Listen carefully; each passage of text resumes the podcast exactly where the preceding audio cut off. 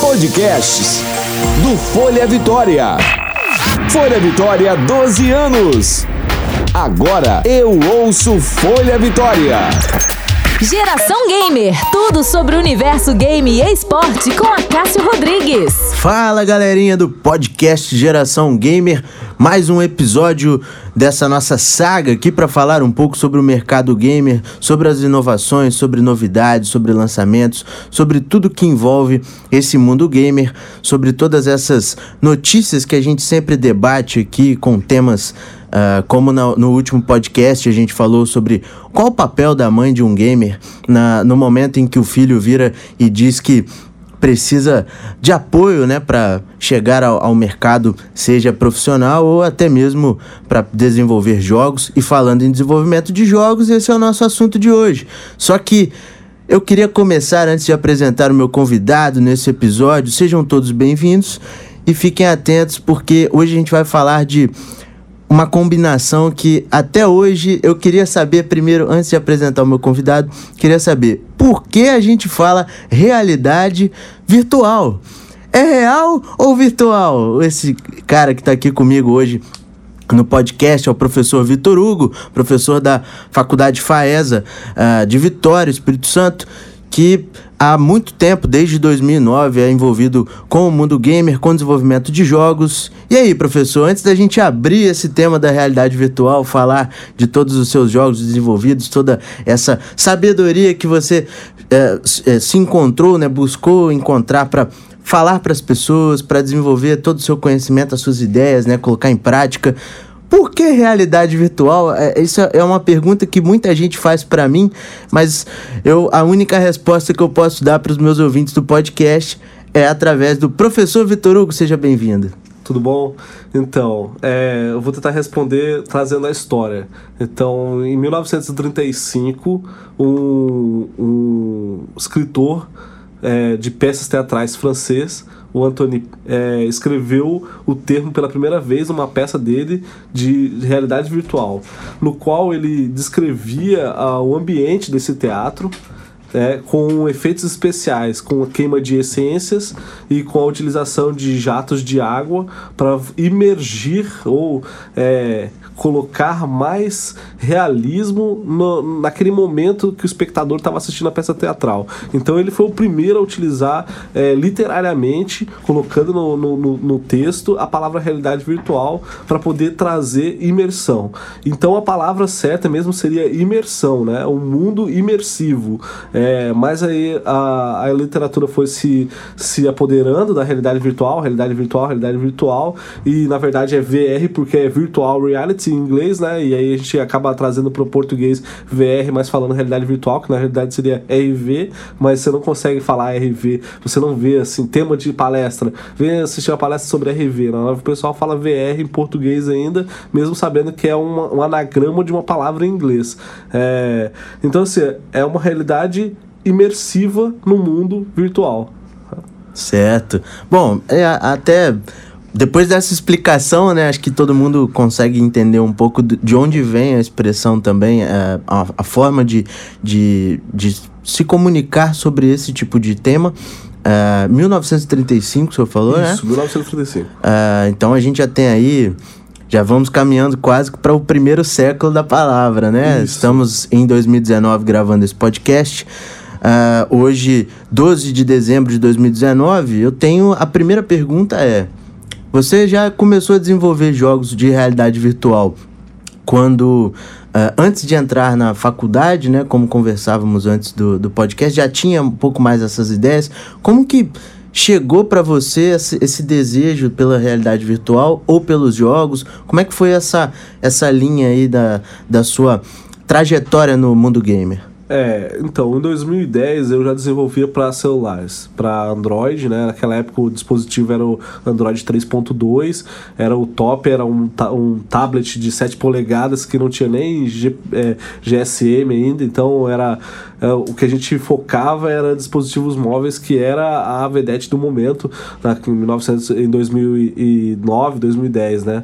e, e a realidade virtual, ela, por mais que já existisse, ela ainda não tinha um capacete como a gente, a gente tem hoje, com a tela em, em alta definição no rosto, né? Isso veio através de um, de um projeto no Kickstarter no ano de 2012 da empresa Oculus, que depois foi adquirida pela, pelo Facebook.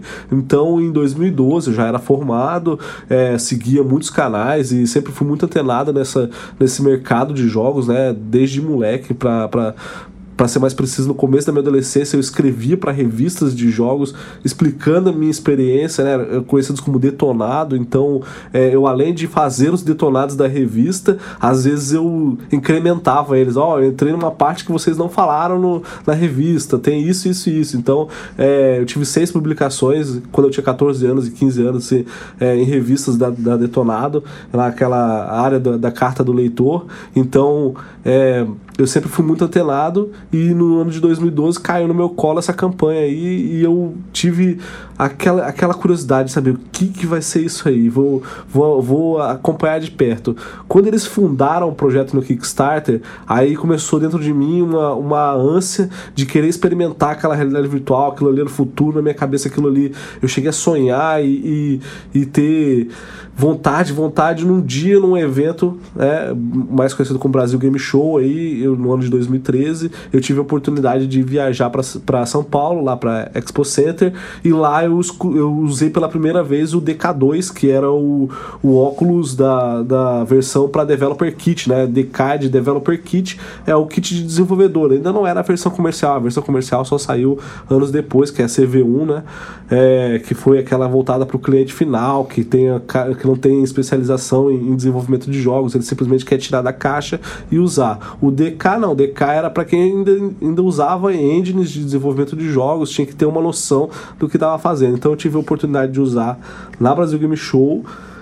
E junto com o professor lá do, do Vasco Coutinho, na época eu estava dando aula já, a gente procurou fazer a aquisição desse óculos, né? O Estado fez a aquisição com material e aí então para dentro de sala de aula a gente levou, é, foi a primeira, uma das primeiras instituições do Estado a ter um óculos foi importado, teve uma, um trâmite para vencer, para burocracia para vencer normal do governo quando você faz uma aquisição e a gente teve esse, essa questão e foi acabou sendo adquirido pelo Vasco Coutinho e aí ali eu comecei a explorar muito mesmo ali, é, passava até mais tempo do que a minha, minha carga horária de professor, eu ficava ali fora da carga horária também, experimentando como desenvolvedor, acabando encontrando as dificuldades, encontrando os problemas e ali eu fui me tornando um especialista até o ponto de eu falar assim: não, chega, eu tô ficando muito tanto tempo lá que eu preciso comprar um para mim.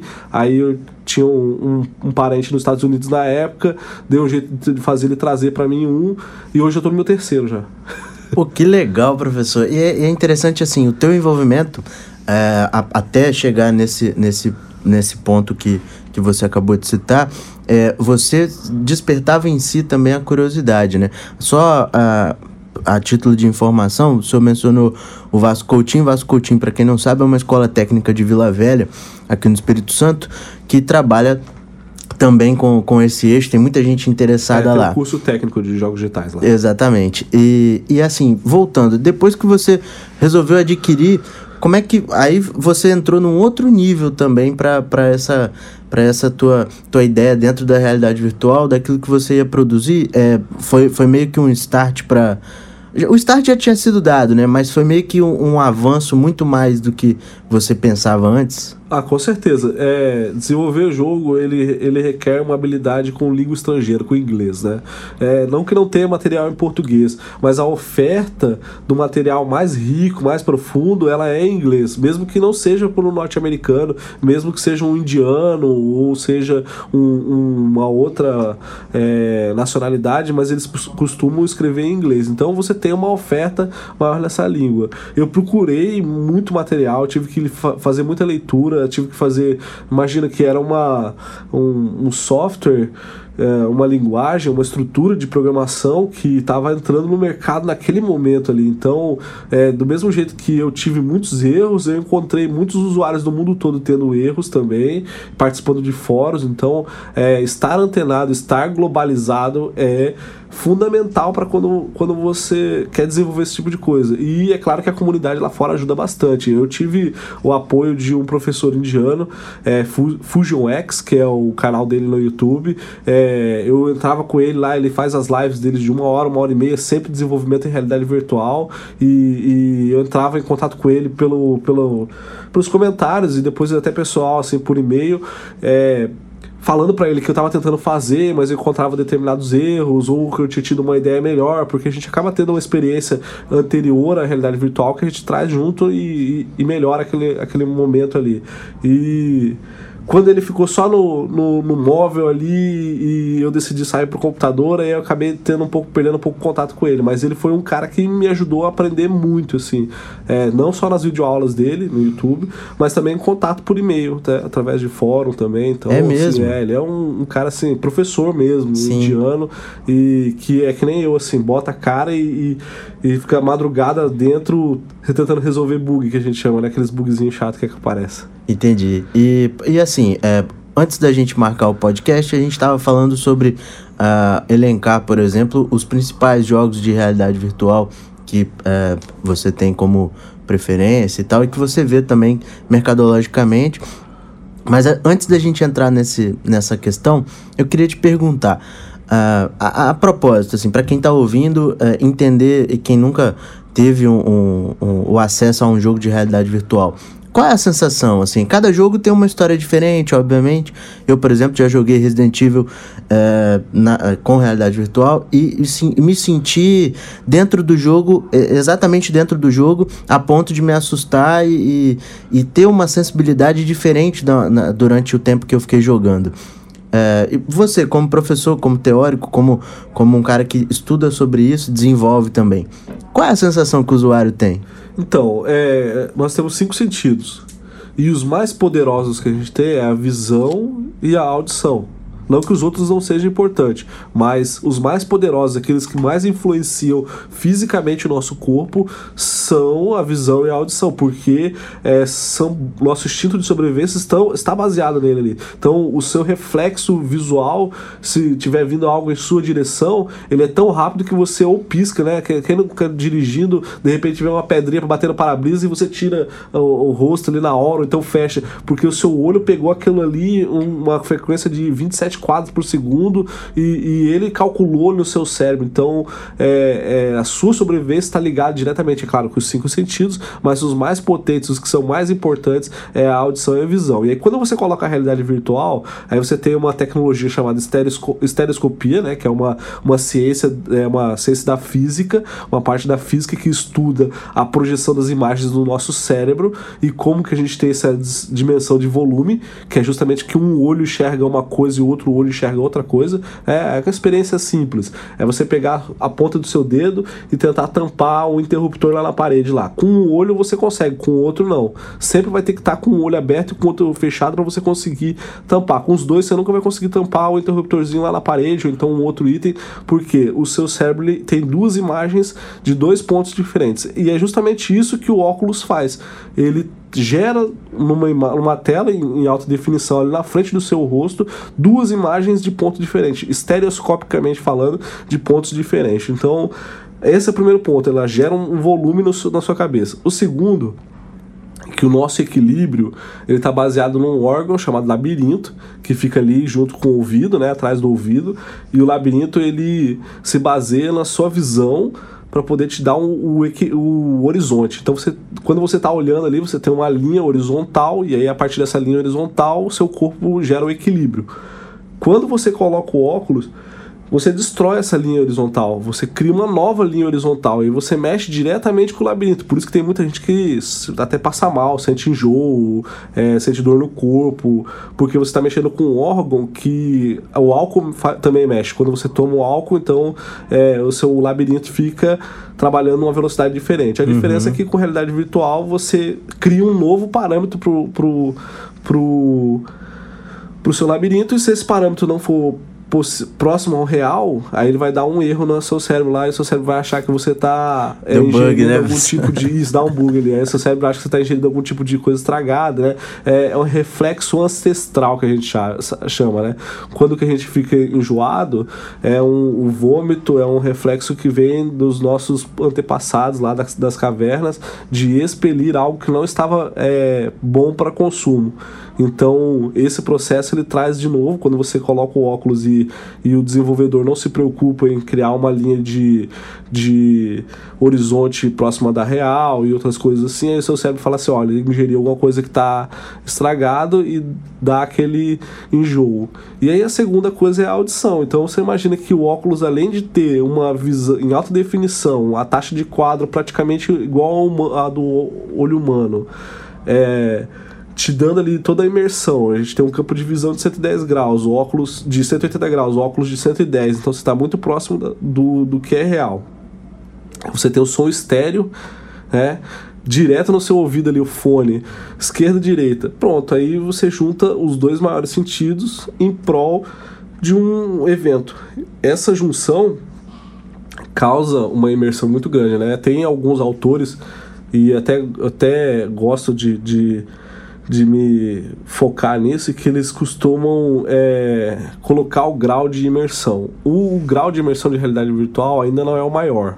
Tem outros graus de imersão, é, ele é o grau 3 de 5. É, se você colocar tato e paladar e olfato, aí pronto, aí você tem 100% de imersividade. Agora, é, ainda falta isso aí. Algumas empresas no, no mundo já estão criando, né? Aquela história é da roupa. isso que eu ia perguntar. É, tem a roupa já que te traz sensação. É, já tem alguma startup capixaba já que também está trabalhando com aromas, né? Com uma fábrica de aromas, que é um, uma impressora de aromas, eles estão trabalhando. Então, eu acho que isso aí é uma questão de tempo para a gente ter um nível de imersão diferente do que a gente conhece hoje. Entendi. E até aproveitando, você falou sobre uh, o desenvolvedor tem que se preocupar com a, com a, a linha de horizonte, né? Uhum. Uh, esse é um cuidado que ele sempre deve existir, muito, muito por isso, assim, para você não, não dar ao usuário uh, uma condição negativa ali na hora de, de, de jogar, enfim. Isso é algo que, assim, provavelmente você deve ensinar também aos é, seus alunos, acredito. Ah, o X, né, o User Experience, ela é muito importante. Tem muitos fatores que são levados em consideração, não só a linha do horizonte, mas a velocidade de movimentação, é, o tamanho das coisas, é, a forma de iluminação. Então, tem muita coisa que é levado porque o, o jogador, ele não, não tendo uma experiência boa com o seu jogo, ele não vai jogar de novo. É, e isso eu, eu sou uma exceção à regra porque eu gosto de ter as experiências boas e as ruins também, porque eu, depois eu consigo analisar. Mas a maioria dos jogadores em, em, em, que se encontra no mercado, ele faz a experiência uma vez, não gostou, ele descarta aquela, aquele jogo e, e não joga mais. Então são fatores que a gente tem que levar em consideração: a iluminação, é, movimentação, muito, muito mesmo a movimentação, porque gera uma coisa que no nosso, na nossa área chama, é chamada de motion sickness, né? Que é o enjoo pelo movimento. E é, é muito interessante é, analisar isso, porque só quem usa a realidade virtual consegue entender o que, que é, mas o seu cérebro ele procura se equilibrar todo passo que você dá. Então você dá um passo e aí o seu, o seu a sua massa do seu corpo tem um ponto central, né, o, o centro da sua massa, e o seu corpo conhece esse ponto central e ele equilibra para que você não caia. Isso aí as crianças de meses começam a realizar e por isso que elas caem bastante. Depois elas aprendem a lidar com o centro da massa delas e, e elas não caem mais. Quando você coloca a realidade virtual e você movimenta o jogador dentro do mundo virtual sem movimentar ele no mundo real, o seu cérebro tenta equilibrar esse centro de massa de novo. Então, você vê muita gente jogando o corpo para a esquerda, para a direita, com óculos, para poder tentar se equilibrar, só que na verdade ela não se mexeu. Quem se mexeu foi o avatar dele dentro do jogo lá. Então você tem que se preocupar com esse tipo de coisa, que é o Sick Motion, é, você tem que se preocupar com.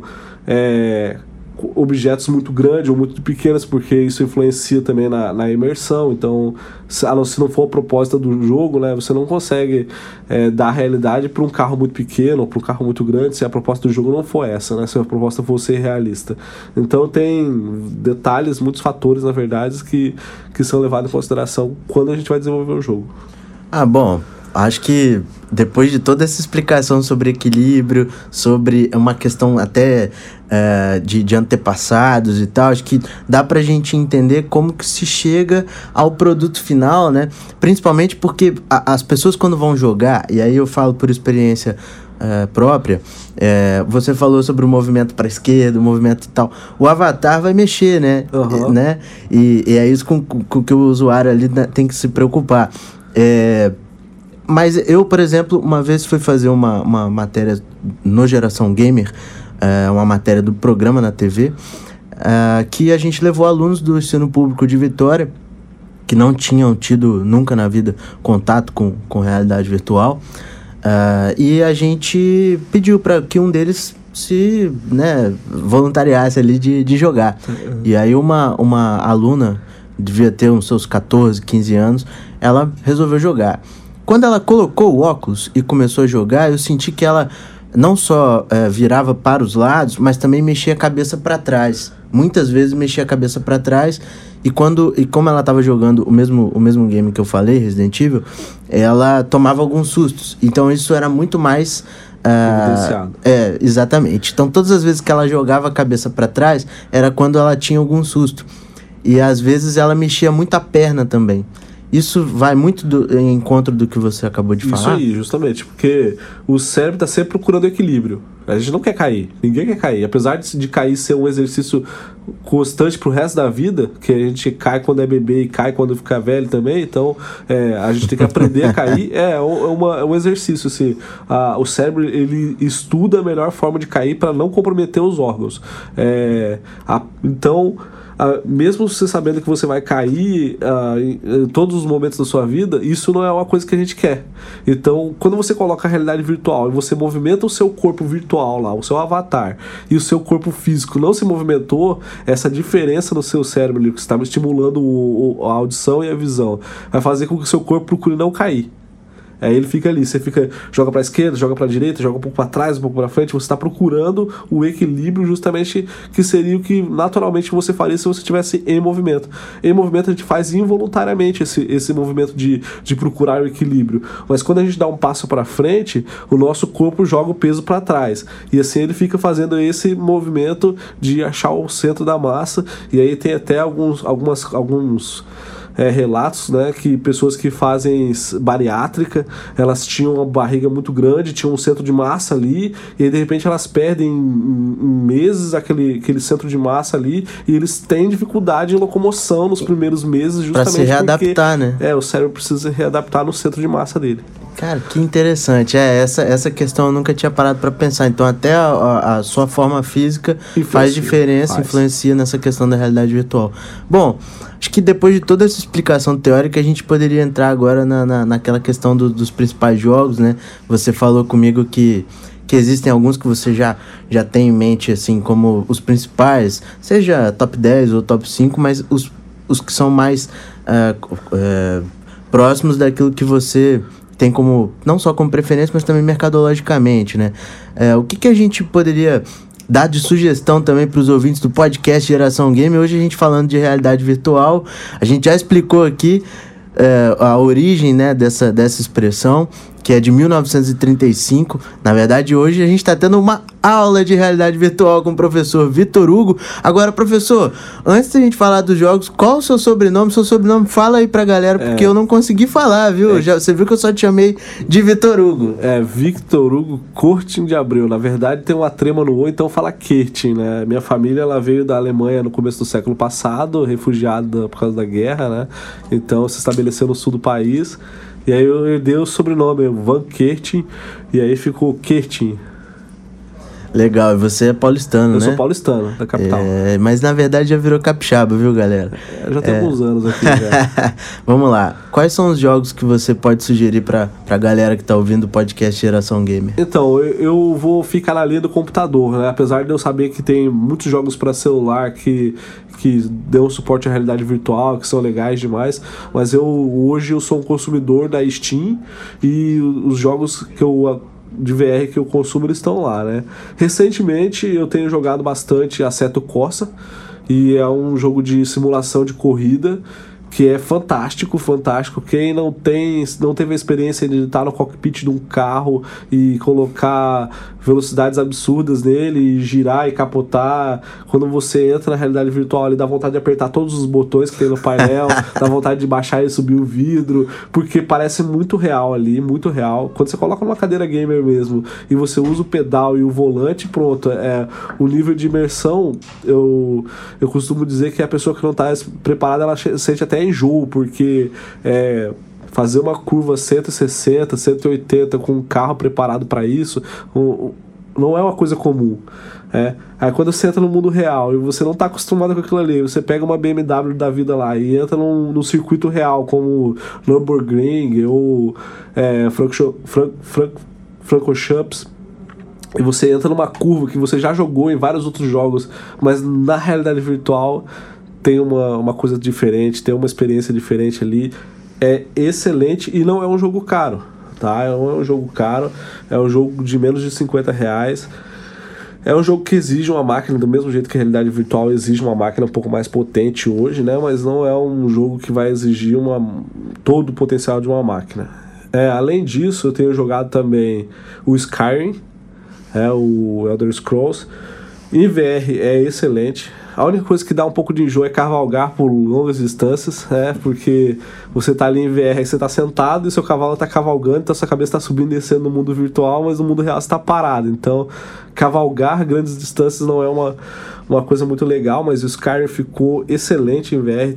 Parece que ele foi preparado primeiro para ser em depois para o PC, mas na verdade não. Então você consegue é, fazer magias, atacar dragões explorar o mundo das cavernas. Então, excelente, não, não deixo de recomendar. Apesar de ser um pouco mais caro do que o comum aí, você está falando aí de 200 reais num jogo.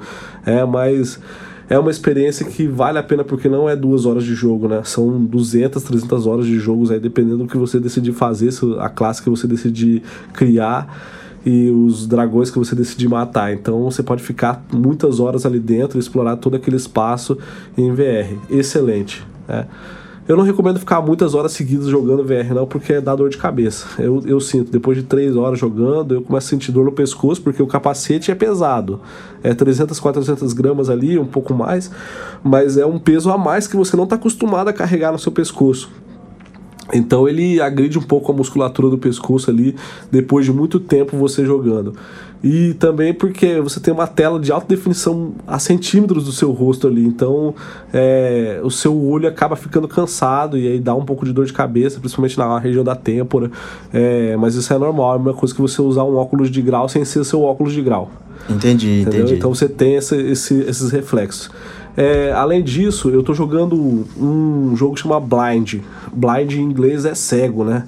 Então ele é realmente um simulador de cegueira. Então você está num mundo onde está tudo preto e você tem uma, uma um bastão, é aquela vara de, de, de, de, condução de um cego, e toda vez que você bate, ele gera uma onda que reflete nas coisas e você consegue enxergar esse reflexo da onda. Que legal! E aí o segredo é você. Você tá com uma personagem que perdeu a memória, é você reconstruir a memória dela através de diversos quebra-cabeças que tem numa casa e de personagens que vão aparecendo que você vai conhecendo no decorrer do jogo. Então é, é um jogo barato também, é um jogo na casa de 20 e poucos reais também.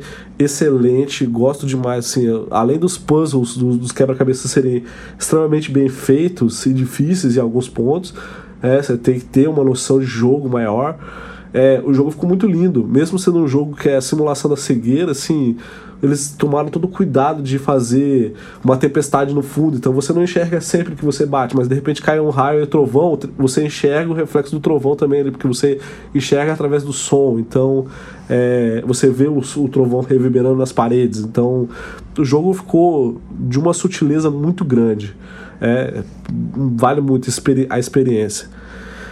Tem um que eu tava jogando em grupo, mas deu uma parada agora, que é o Pavlov, né? O Pavlov é uma espécie de CS, só que em VR. Então é espaço fechado, armas à vontade, um, um, grupo tem que armar e o outro grupo tem que desarmar. Fala em CS é, comigo, eu chego a arrepiar, então, professor. Eu é, gostava é demais do 1.6. você consegue é, se abaixar e passar por debaixo das cadeiras, das mesas ali. É uma, uma coisa diferente do que era o, o CS assim, que, com relação à liberdade, né? Além desses aí, eu tive a experiência essa semana aí, que eu não tinha tido a experiência de, de jogar o Homem-Aranha em VR. É, no começo eu tive um pouco de tontura também, por causa da velocidade com que ele se prende de um prédio para o outro.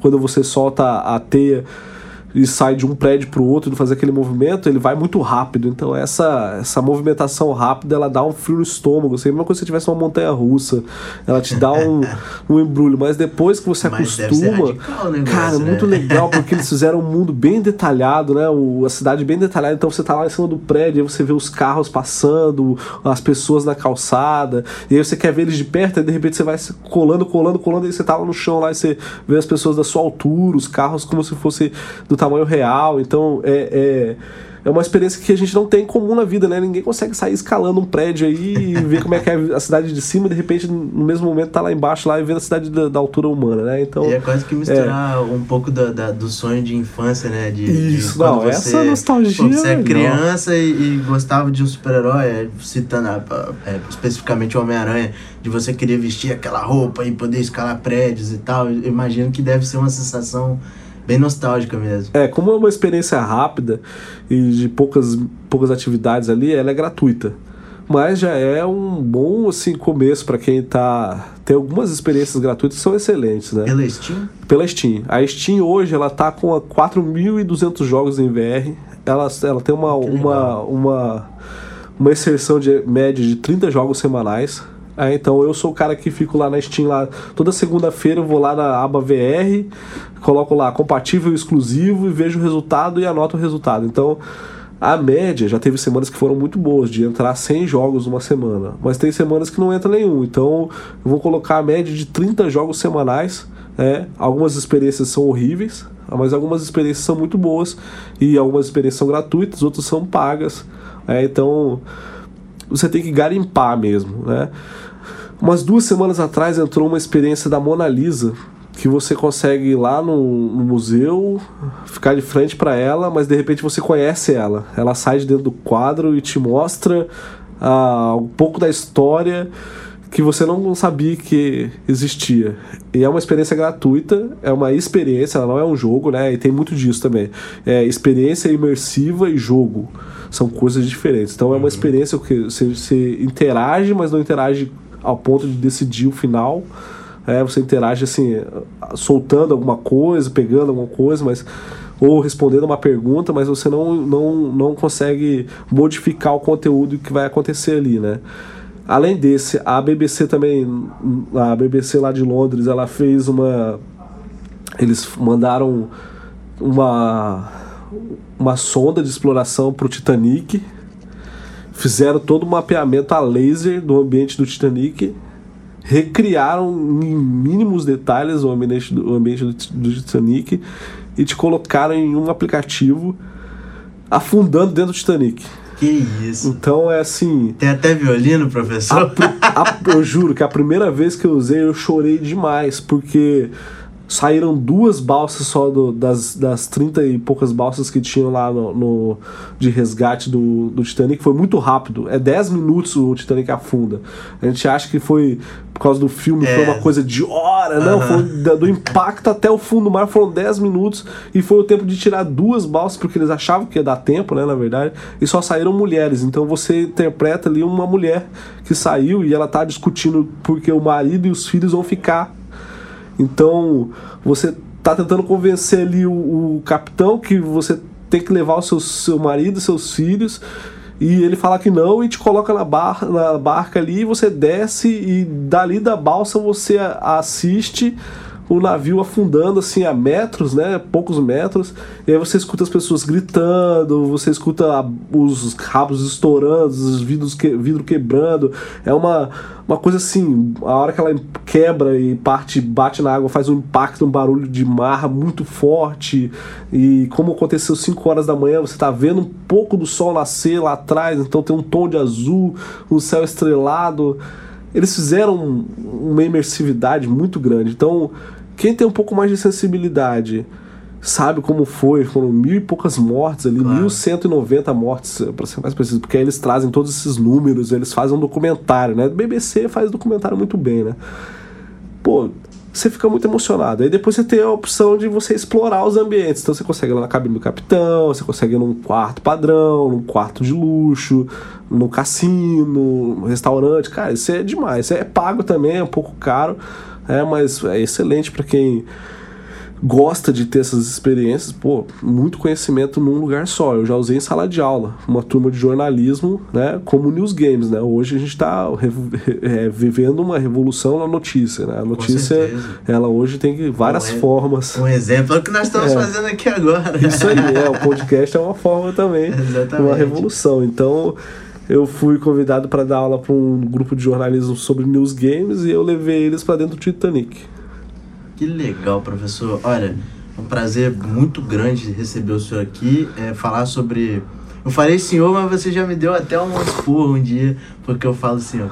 É, eu, eu, é um prazer receber você aqui para a gente falar sobre realidade virtual, um assunto que sempre desperta muita curiosidade, muitas pessoas têm receio de jogar, você explicou muito bem o que, que diferencia, né, que é no próprio desenvolvimento, o, o desenvolvedor tem que pensar na linha do horizonte, enfim, a gente falou sobre conceito, falou sobre jogos, falou sobre ah, essas experiências também com a Mona Lisa, e se o Leonardo da Vinci é, desenvolveu a Mona Lisa, né, por que não conhecê-la pessoalmente num jogo, é, de, num jogo não, né, numa experiência, né, como o senhor mesmo falou. O senhor, não, eu tenho que parar com isso. Professor, muito obrigado pela tua Pô, participação eu que agradeço aqui no podcast aqui. Geração Gamer. Eu acho que é uma parceria muito forte aí nossa aí. Te convido a conhecer lá o curso, conhecer os alunos também e, e quando for a gente monta o VR lá e experimenta um monte de coisa diferente. E é isso aí. Eu quero o Homem-Aranha. Eu quero poder vestir aquela roupa ali poder descalar prédio. Legal. Eu, eu gostei de saber dessa dessa dessa opção. É, para todo mundo que está ouvindo o podcast Geração Gamer, podcast Geração Gamer é um produto do Folha Vitória, disponível nas plataformas Deezer, Spotify, iTunes, enfim, você vai encontrar em várias plataformas de streaming. É uma forma de comunicar com vocês um pouco do mundo gamer através de temas sempre que despertam curiosidades, como foi hoje na realidade virtual ou virtual reality. Agora eu mandei, legal, viu? Legal. tá certo, professor. Muito obrigado, galera. Até a próxima. Você ouviu Geração Gamer, Universo Game e Esportes com a Cássio Rodrigues.